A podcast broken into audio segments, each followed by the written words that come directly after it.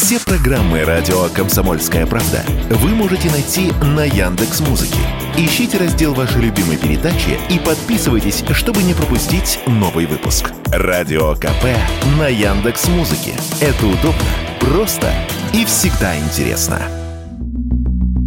Компания Apple планирует выпустить совершенно новую модель смартфона под названием Ultra. Она будет дороже iPhone Pro Max, об этом пишет Bloomberg. На данный момент неизвестно, чем эта премиальная модель будет отличаться от остальных айфонов. Однако источники агентства сообщают, что она, вероятно, будет обладать улучшенной камерой, более быстрым чипом и еще большим дисплеем. Также может быть добавлено больше современных функций. Apple может как выпустить отдельный смартфон, так и переименовать модель Pro Max, или же просто добавить Ultra ее названию, что позволит сделать ее еще дороже. Главный редактор сайта contentreview.com Сергей Половников в разговоре с радио «Комсомольская правда» напомнил, что Apple уже выпустил под названием Ultra часы Apple Watch и может подобное проделать и с айфоном.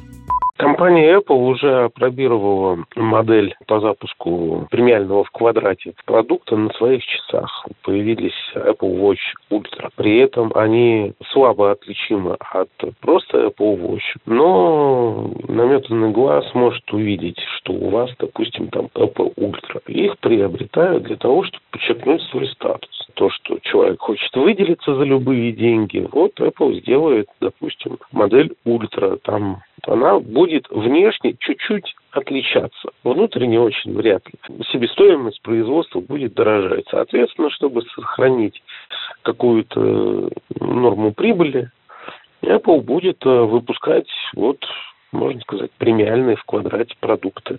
Продажи 14-го айфона в прошлом году были рекордно низкими в России. С сентября по середину ноября было продано 400 тысяч штук. Это в два с половиной раза меньше, чем год назад, когда вышла предыдущая модель. Если новый iPhone Ultra будет еще дороже, желающих раскошелиться точно не прибавится. И увеличить продажи у американской компании не получится, заявила радио «Комсомольская правда» шеф-редактор интернет-портала «Мобильные телекоммуникации» Леонтий Букштейн.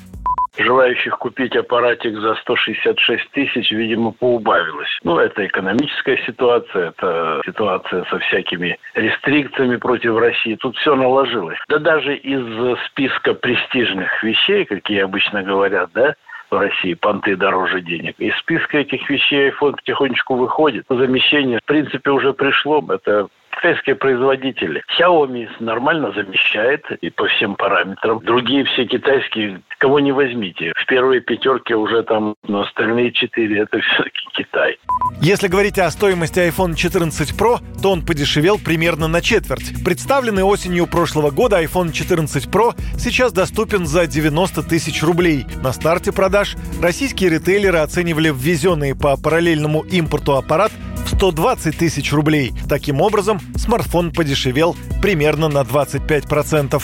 Юрий Кораблев, Радио «Комсомольская правда».